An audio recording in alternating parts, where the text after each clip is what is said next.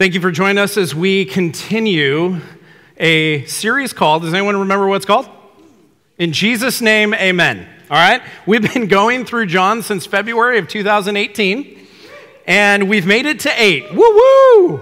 we've been crawling through the book of John, and today we're going to do a little bit of a field trip as we continue chronologically through the book that is penned by the disciple whom Jesus loves. Today we're tackling something that is a bit unusual. There's this passage in John that has a bit of an asterisk next to it. In most of your Bibles, you'll see a footnote next to this passage, and it reads something like this, and so I'm going to read it to you. The earliest manuscripts and many other ancient witnesses do not have John 7 53 through 811. A few manuscripts include these verses, wholly or in part, after John 7 36, John 21 25, Luke 21 38, or Luke 24 53. And I already know some of us are confused and I get it. And to be totally honest, I wrote two sermons for this Sunday, and that's not why we're going through 55 verses. We're doing the second sermon today. But the first sermon was going to tackle all the understanding of how Scripture was put together and all of that, and that will be great for some COV after party. But today we're going to exalt Jesus Christ. Amen?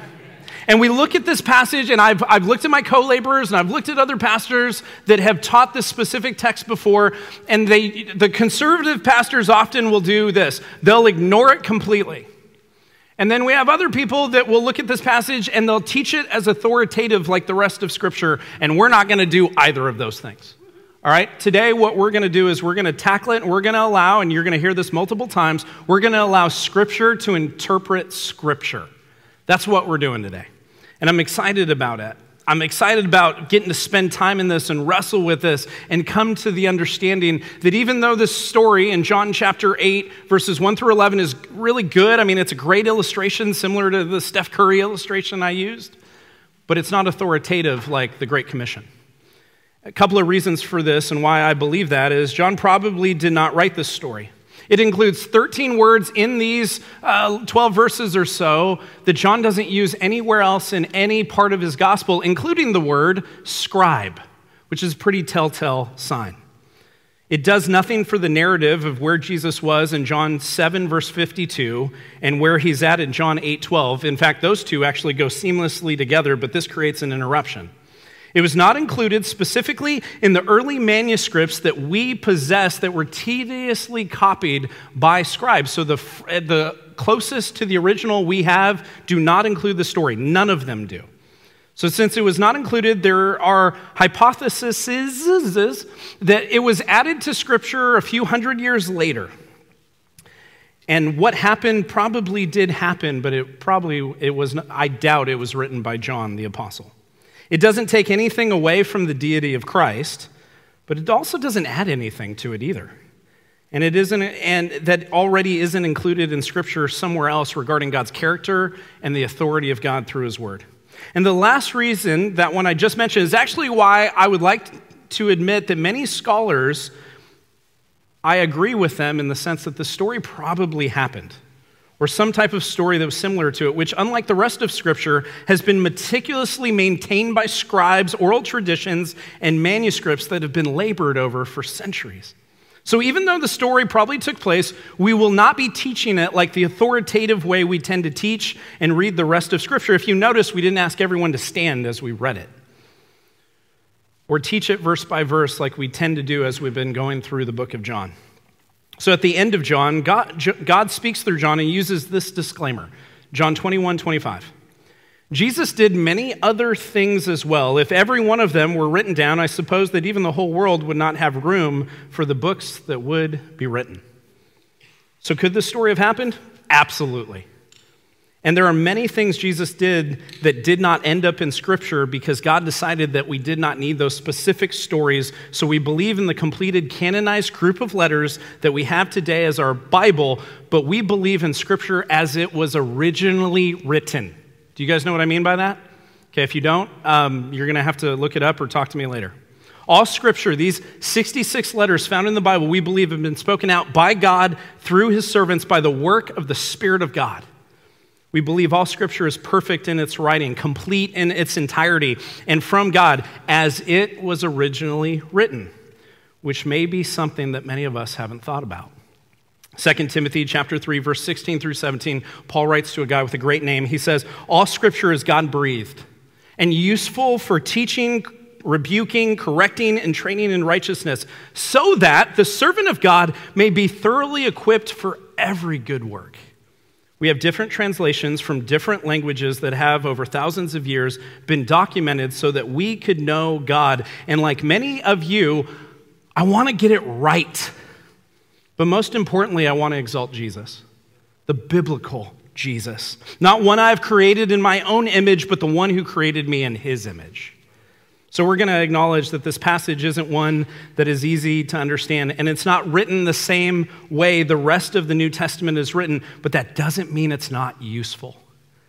I would just encourage you to see it as a story that probably happened rather than build your entire theology around this one story, because people that do that start cults. In fact, Scripture interprets Scripture. So to point to the story is the only place where you're trying to make a, a point is known as proof texting. And it's how cults start. And people who want scriptures to justify their lifestyles and beliefs use scripture to lead people astray from a holistic God who is confirmed by the Holy Spirit, who, Holy Spirit, authored and led the people to write what they wrote for God to reveal himself to his creation through the 66 books of the Bible written over 1,500 years on three different continents with three different languages included by about 40 different human authors. But today, we're going to allow Scripture to interpret Scripture. In fact, 2 Peter chapter 1 verses 20 through 21 says, "Above all, you must understand that no prophecy of scripture came about by the prophet's own interpretation of things." For prophecy never had its origin in human will. Praise God for that. But prophets, though human, spoke from God as they were carried along by the Holy Spirit. So let's spend some time talking about the story that found itself placed in the middle of Jesus spending time on the last day of the Festival of Tabernacles. Many of you know this story. Many of you have been taught this story either in a sermon, you've read it before, or maybe it was in children's ministry with a felt board. Anyone remember? Where you have maybe been told from this story that the point is to not judge people. This story is a great one. I don't really struggle with if it happened at all. I believe it did, but the way scripture is put together, it's a story that doesn't really have a place to be included. That's why it's been put in a bunch of different places within the Gospels. But here's the story Jesus appears again in the temple courts. Pharisees and scribes bring a woman before the temple with the intent to stone her because of being caught in the act of adultery. Then they attempt to trap Jesus by asking him questions of the law. I always think that's funny that they're going to use the law that's about him against him. And they ask him these questions. So, what does Jesus do? Anyone remember? He starts to write in the sand, right? And everyone's like, what was he writing? It doesn't matter but he was writing in the sand. And so they continue, they're, they're kind of pushing on him. They try to attempt to trap him. And then Jesus straightens up and says, after being questioned, He who is without sin, cast the first stone. We know this story. We've heard this story. He then bends back down and continues writing his paragraph into the sand. Then each man who had contemplated Jesus' words dropped their rock on the ground and awkwardly walked away, starting with the oldest down to the youngest, until all were gone. When Jesus looks at the woman and says, Woman, where have you gone? Has no one condemned you? She says, No, sir, or in some translations, No, Lord. Neither do I, Jesus says, and go and sin no more. This story is great. And again, I don't have a problem believing it happened, but to treat this with the same authority to treat Jesus' interaction with the woman at the well, with Nicodemus in John 3, or even Paul's words to Timothy or Titus is a misunderstanding of the power and the authority of what actual God breathed scripture is. Now, does this contradict the rest of scripture? No, not at all. In fact, what we see today is that even though it doesn't have the same pedigree or power of Scripture, it is in line with God, His character, and His revealing of Himself. Most importantly, I want to let you know how important it is to me that we as a community worship the triune God, Father, Son, Holy Spirit, in spirit and in truth. Spirit and truth are not in conflict or contrast with one another, but they are in cooperation with who God is and what he does. A year ago, we were in John 4.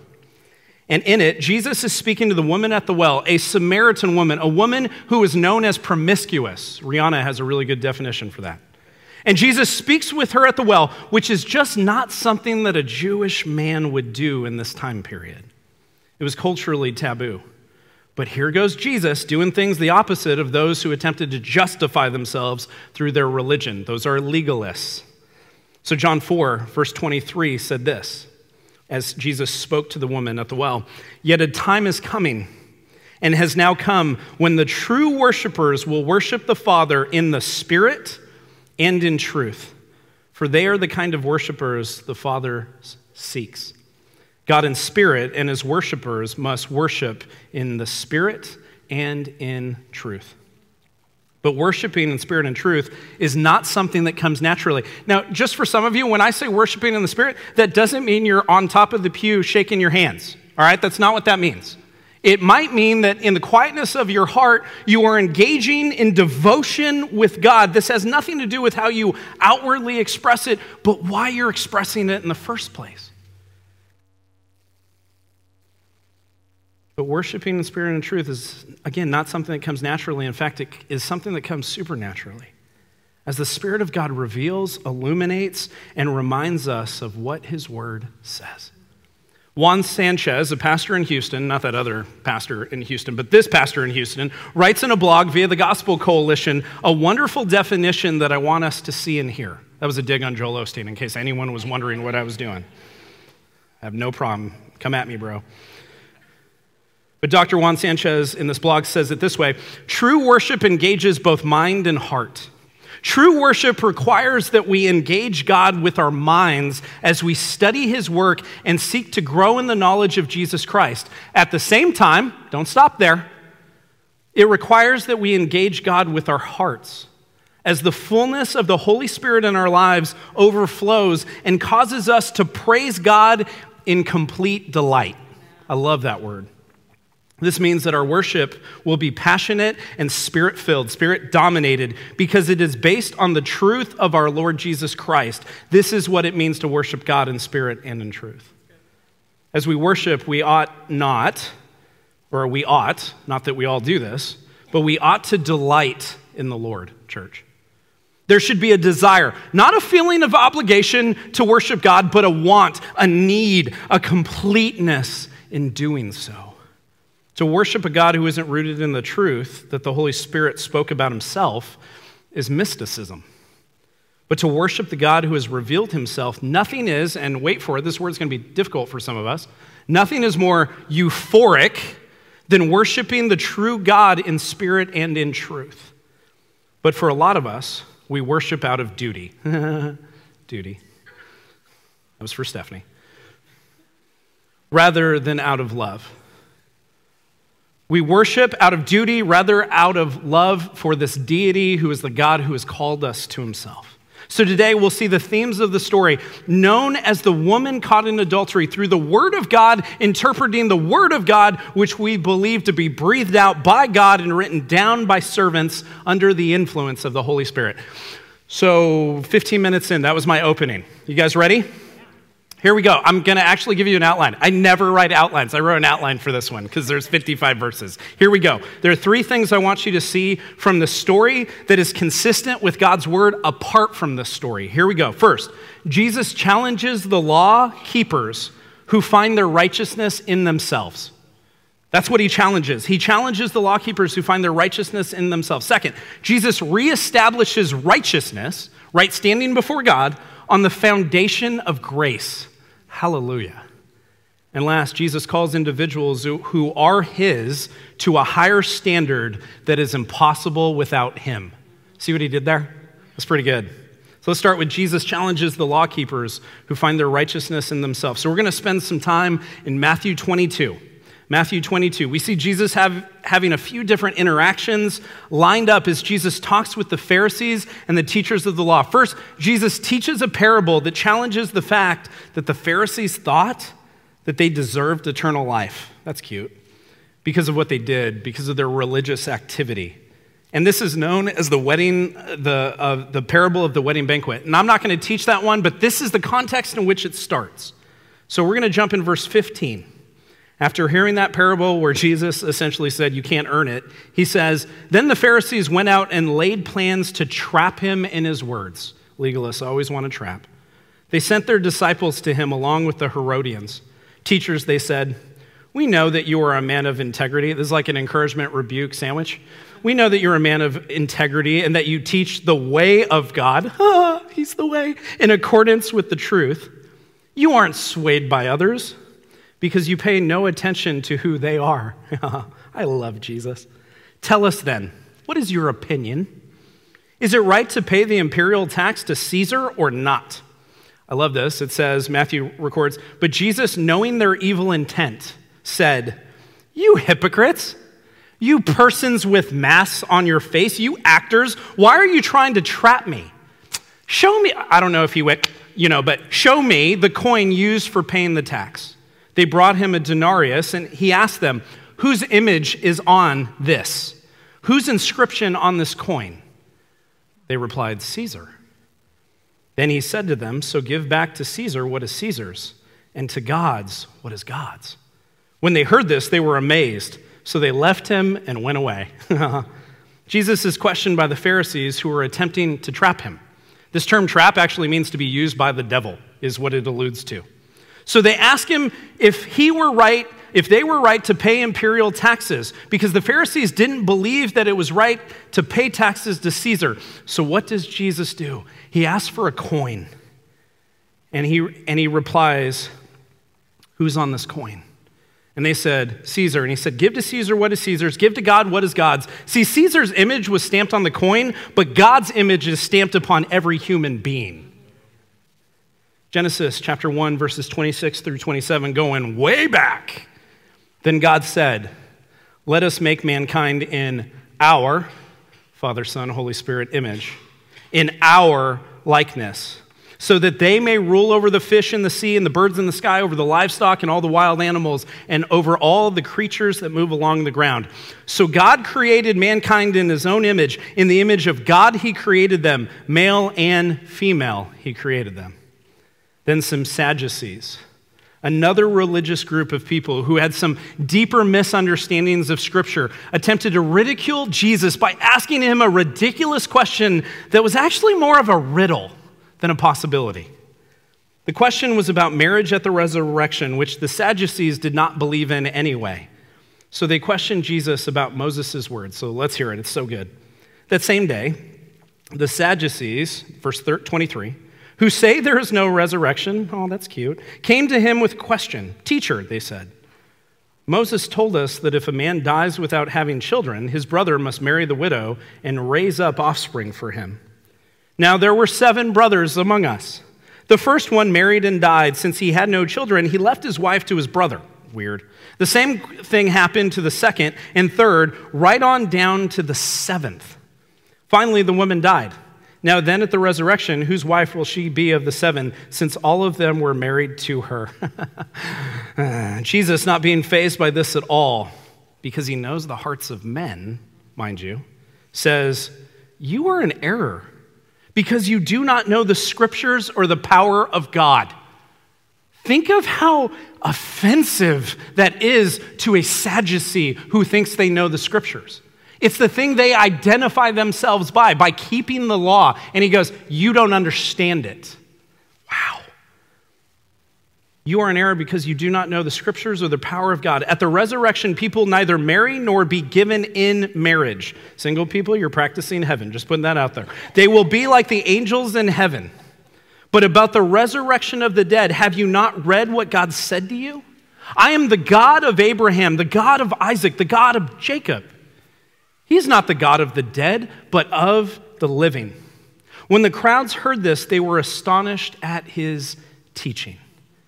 So now we, have, we see Jesus challenge the Pharisees and the Sadducees. They've been, have mics essentially dropped on them. And he says, You do not know the scriptures. You do not know the power of God. The scriptures which they prided themselves on and justified themselves by, they do not know the power of God because if they did, they would know he is the only one powerful enough to justify anyone.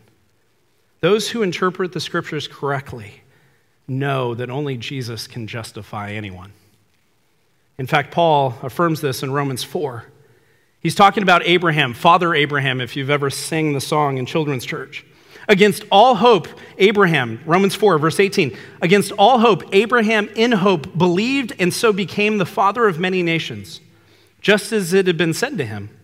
So shall your offspring be. Without weakening in his faith, he faced the fact that his body was as good as dead since he was about 100 years old, and that Sarah's womb was also dead. She was 95. Yet he did not waver through the unbelief regarding the promise of God, but was strengthened. Do you see that?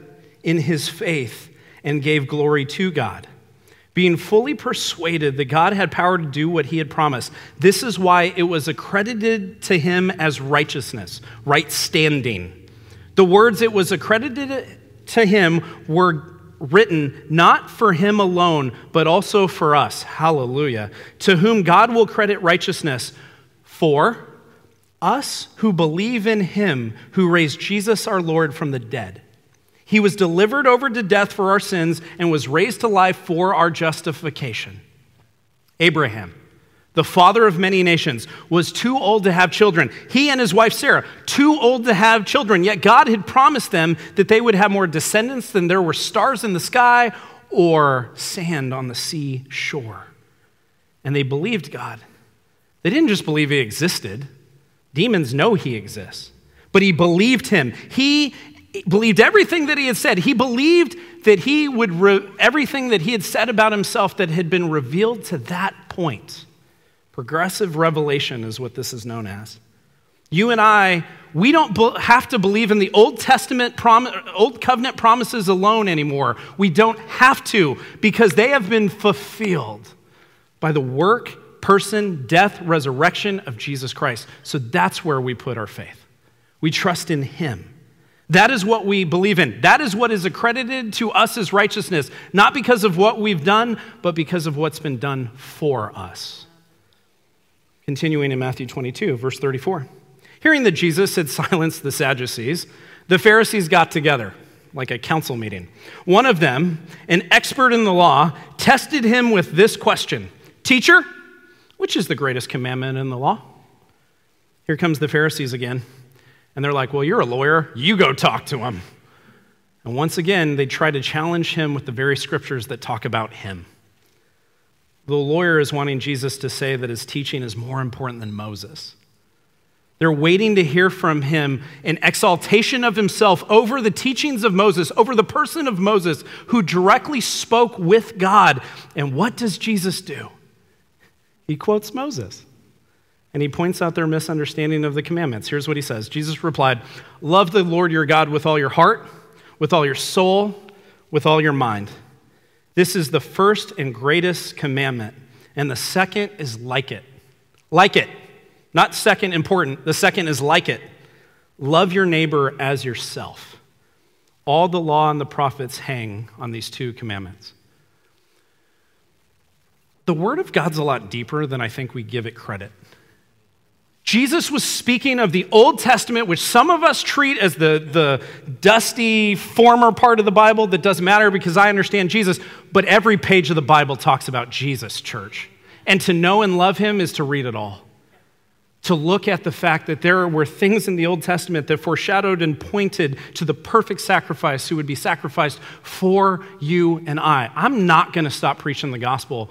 And guess what? We're going to teach all of the scriptures because the gospel's in all of it. So what does Jesus do? He quotes Deuteronomy 6 5. Love the Lord your God with all your heart, with all your soul, with all your strength. What does he add? Your mind. Interesting. And then he quotes Leviticus 19:18. Do not seek revenge or bear a grudge against anyone among your people, but love your neighbor as yourself. I am the Lord, is what Leviticus 19:18 says. So he quotes Moses as God spoke through him. And the most important thing is that we know that we can love God with all of who we are. And how does that take place? How is that manifested? How do we know if we're loving God with all that we are? He says the second commandment is like it. Love your neighbor as yourself. Okay. What if my neighbor parks in front of my house? It drives me nuts. Is my neighbor here? No, he's not here. Good. He's not the one who does it. How do we love the Lord God with all our soul, strength, mind, with all of us? The second commandment is like it we love our neighbor as ourselves. Um, let me put it this way uh, Did you know? You guys can talk back to me. Did you guys know that God loves your neighbors? Okay, you guys knew that. Praise God, and you're here. Okay. Well, guess what? He wants to love your neighbors using you. He wants to love your neighbors using you as the conduit of that love. Yeah, but they kept me up last night. Okay. Well, they, blah, blah, blah. Excuse, excuse, excuse. Don't be a legalist. God says, love the Lord your God and love your neighbor as yourself. But see, here, here's where we get it twisted. You don't love people, and because you love people, you can claim you love God. All right? That's not what this is talking about. But your faith exercise, because you love God, is to love people. Don't miss that. You don't love people, and because of that, you can claim you love God. You love God, and because of that, the overflow of the grace you've been given is to love your neighbors. See, too much justification of our love for God is how nice we are to people. If we love God, we will love others. If we love others without God, it tends to have a selfish motive attached to it. Even if we don't see it, it's there. So let's get back to the story of the woman caught in adultery. We see men bringing her before Jesus, saying she is caught in adultery, and essentially testing Jesus. Well, he doesn't challenge their sin in the fact that the Levitical law stated that if this were true, they should bring both the man and the woman before them. See, Leviticus 20, verse 10 says if a man commits adultery with another man's wife, with the wife of his neighbor, both the adulterer and the adulteress are to be put to death. Ooh. And what is generally taken from the story is that Jesus showed grace to a woman who, according to the law, had broken it. Well, that's all of us, guys. And that is consistent with the grace of God. That is consistent with the woman at the well. That is consistent with the parable of the prodigal son, the thief on the cross. All have this specific theme not that there isn't consequences for their sins, but that salvation is offered to the least of these. The struggle that this story sometimes creates is that it becomes an excuse for people to sidestep or wink at their sin because they think only a sinless person should judge me. He will. And He won't judge you based on how good or bad you are, He'll judge you based on whose you are. Don't miss that. It's not about how good or bad you are, it's how it's whose you are. And if we're honest, a lot of us take for granted the grace that was offered to us in Jesus Christ. Righteousness comes through receiving grace, not keeping the law. And every legalist in this room's just tightened up a little bit. Righteousness comes through receiving grace, not keeping the law. Verse 41 While the Pharisees were gathered together, Jesus asked them, What do you think about the Messiah? I really wish I knew tone. What do you think about the Messiah? Like Jerry Seinfeld. Whose son is he? The son of David, they replied. He said to them, How is it then that David, speaking by the Spirit, calls him Lord? For he says, The Lord said to my Lord, Sit at my right hand until I put your enemies under your feet. If then David calls him Lord, how can he be his son? No one can say a word in reply, and from that day on, no one dared to ask him any more questions. Oh, don't make eye contact, don't make eye contact. Jesus is coming, don't ask him a question. He'll show us what's up. See, Jesus goes on the offense. He asks a question that he knew the teachers of the law could not answer. Why? Because he knew the hearts of men. Because their legalistic view kept them from understanding the bigger picture. See, the Messiah came from the lineage of David, not his son. David's son was Solomon. Solomon, not so good. And if David says in Psalm 110, verse 1, that, that the Lord said to my Lord, who, according to these people, is bigger than David? Not his son. David was the most prominent figure in Israel. But who is above him? Well, they believed Yahweh, God the Father. What they didn't understand was also God the Son. David was speaking about Jesus. And as Jesus asked this question, these Pharisees were unwilling to answer or respond because they were afraid of what they might have to admit. So Jesus stumps the teachers of the law, go Jesus, with a question they could not answer, which caused them to stop trying. We see the same in the story with the woman caught in adultery. He then calls out a precedence that only he could accomplish. Listen, Jesus didn't come to do away with the law, he came to fulfill it. And Jesus establishes righteousness not based on what you do, but on the foundation of grace. In, in the, uh, the Sermon on the Mount, the most popular sermon ever preached, it says, Matthew 5, verse 17, Jesus says, Do not think that I've come to abolish the law or the prophets. I've not come to abolish them, but to fulfill them. For truly I tell you, until heaven and earth disappear, not the smallest letter, not the least stroke of a pen will by any means disappear from the law until everything is accomplished. Therefore, anyone who sets aside one of the least of these commands and teaches others accordingly will be called least in the kingdom of heaven. But whoever practices and teaches these commands will be called great in the kingdom of heaven. For I tell you that unless your righteousness surpasses that of the Pharisees and the teachers of the law, you will certainly not enter the kingdom of heaven. Don't you hate when you read scripture and you're like, I'm not better than them? Or Jesus says it's impossible for a rich man to enter the kingdom of heaven. You're like, but my 401k is doing all right. I own a house in Santa Clara. Yeah, you're rich, bro. Gal. You, you just are. But what he's not talking about is the fact that any of this stuff can be done based on someone else's work, but on his work through them. He did not come to abolish, to do away with, or remove. He came to fulfill because we could not on our own. And then he says in verse 19, But whoever practices and teaches these commands will be called great in the kingdom of heaven. Practices and teaches. Okay? Like, I'm a hypocrite. I got to be honest about that, but I, that shouldn't surprise any of you. But I am trying, by the power of the Spirit of God in me, to obey more and more each day. And so it's not about perfection, it's about pursuit. So Jesus calls out the religious of the day. See, they could tell others about the law, they could regurgitate the things they read, but they couldn't practice or obey it out of love because they were too busy attempting to self justify. They missed the justifier. Uh, regurgitation of the Bible doesn't equal or manifest spiritual maturity. Obedience out of love does. There's a difference. See, Satan can quote the Bible all day, and he's better at it than you and me. So, what's he say at the end? Unless your righteousness surpasses the Pharisees and the teachers of the law, you will not enter into the kingdom of heaven. See, the Pharisees were the most law abiding citizens anywhere because they could not see grace.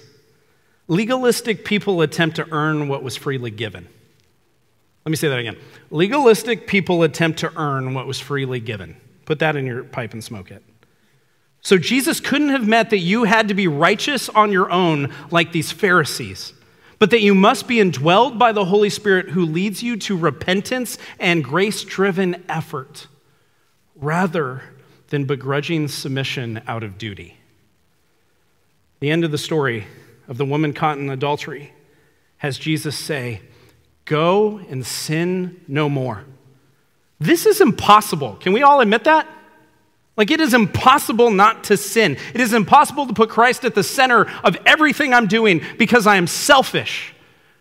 And yet, what does he say? Go and sin no more. Yet, Jesus doesn't call us to things that we can do on our own, but he calls us to things that depend upon him. I like the sermon. When the Holy Spirit resides in us, because we have received Jesus Christ. We have believed in him. We have entrusted ourselves to him. You want to know what believe means? It means to entrust to. The Spirit of God then gives us the ability to lead us and to love others through us. Jesus calls individuals who are his to a standard that is impossible without him. So Paul speaks to the greatest commandment as the fulfillment of the law. Though that those who are redeemed by Jesus, we get to participate in this. Here's what he says in Romans. Yay, Romans chapter 13. Let no debt, verse 8, remain outstanding, except the continuing debt to love one another. For whoever loves others has fulfilled the law. The commandments you shall not commit adultery, you shall not murder, you shall not steal, you shall not covet, and whatever, whatever other command there may be are summed up with this one command love your neighbor as yourself. Love does no harm to a neighbor, therefore, love is the fulfillment of the law. If what you just heard me say was, This is how I can earn earn salvation by loving my neighbor, you've missed everything else I've said. Because Jesus fulfills the law. And when he does, he sends his spirit when we receive Christ as king to reside in us, and then we have the opportunity to love our neighbor as ourselves. In fact, we've been talking about John. We've seen Matthew affirm this. We've seen Paul affirm this. John affirms this in another place in his epistles the letters, First John, he says in chapter 4, verse 7, Dear friends, let us love one another, for love comes from God. Let that sink in for a second. Everyone who loves has been born of God and knows God. Whoever does not love does not know God, because God is love. Oh, how I've heard people use that verse in a totally wrong context. This is how God showed his love among us. He sent his one and only Son into the world that we might live through him. This is love. Not that we loved God, but that He loved us and sent His Son as an atoning sacrifice for our sins. Dear friends, since God so loved us, we also ought to love one another. No one has ever seen God, but if we love one another, God lives in us and His love is made complete in us. Hallelujah. Amen, John. And so, why do you love others? Because Christ first loved you. Why do you care for the least of these? Because you are the least of these, and Christ first loved you. You want to know if you have a relationship with God? You want to know how you show off the fact that you have a relationship with God? It's not by your church attendance. It's not by how much you give. It's not by how high you raise your hands when we sing. It's not by how many verses you can regurgitate or how many church fathers you can pronounce their names correctly. You want to know how? John says it in John 13. A new command I give you love one another as I have loved you. So you must love one another. By this, everyone will know that you are my disciples if you love one another. That's why the church is so important, because it is a opportunity to grow spiritually as we love one another. It's an opportunity for us to get to know someone who doesn't look just like us, wasn't born in the same generation as us, maybe drives a different car than we drive, maybe cares that the Warriors are playing or doesn't care that the Warriors are playing tonight. It's a place for people to come together and make much of Jesus as we love one another, and by that, people will know that you're Christ's disciples. Oh, if we would think biblically. If we think about what God said and how we can obey it out of love, uh, again, I confess often, there's so much I don't know, guys. Can I just put that out there? Like, if you're like, oh, Tim's the expert, I'm not the expert of anything other than sinning. Really good at that. Just putting that out there. And there's so much I don't understand, but I want to grow deeper and deeper in my relationship and my devotion and my obedience to the Lord God Almighty because He first loved me. What's important in all of this? It's that you and I, we keep pursuing, that God keeps growing us, and that obedience abounds not out of duty, but out of worship. Obedience isn't natural. We're all idolaters. Did you know that? We all either make a good thing a God thing and make it our idol, or we all kind of act like we're God in our own minds. We all think we're the center of the universe. We all think we're Truman in the Truman Show. Anyone? And yet, God is the center of the universe. And He sends His Son to redeem us and His Spirit to restore us back to right relationship with Him. And you know what our supernatural response gets to be? To love others as God has loved us. J.D. Greear is a pastor on the other side of the country. And in a book I've been reading because Lifeway is going out of business and their books are super cheap. Just leave right after this and go pick up books. They're only open for two more weeks. He says this in a book called The Gospel. Shocking that I'm reading this. The gospel produces not just obedience, but a new kind of obedience. An obedience that is powered by desire. an obedience that is both pleasing to God and delightful to you. That's what it means to understand that the gospel has saved you from your sin. And because of that, now as I obey, it's not difficult, it's not worrisome, it's not troublesome, it's delightful. Loving others is not easy. And to really put others' needs before our own does not come naturally. But God did not create the heavens and the earth, make a man and woman in his own image, give a law, take on flesh, live a perfect life amongst his creation, die a sinner's death, rise from the dead, gift us his word and his spirit so we would live a self absorbed life that makes our self interest and our self preservation of utmost importance. We don't need the Spirit of God for that the third person of the triune God. We do not need for that. We can do that on our own.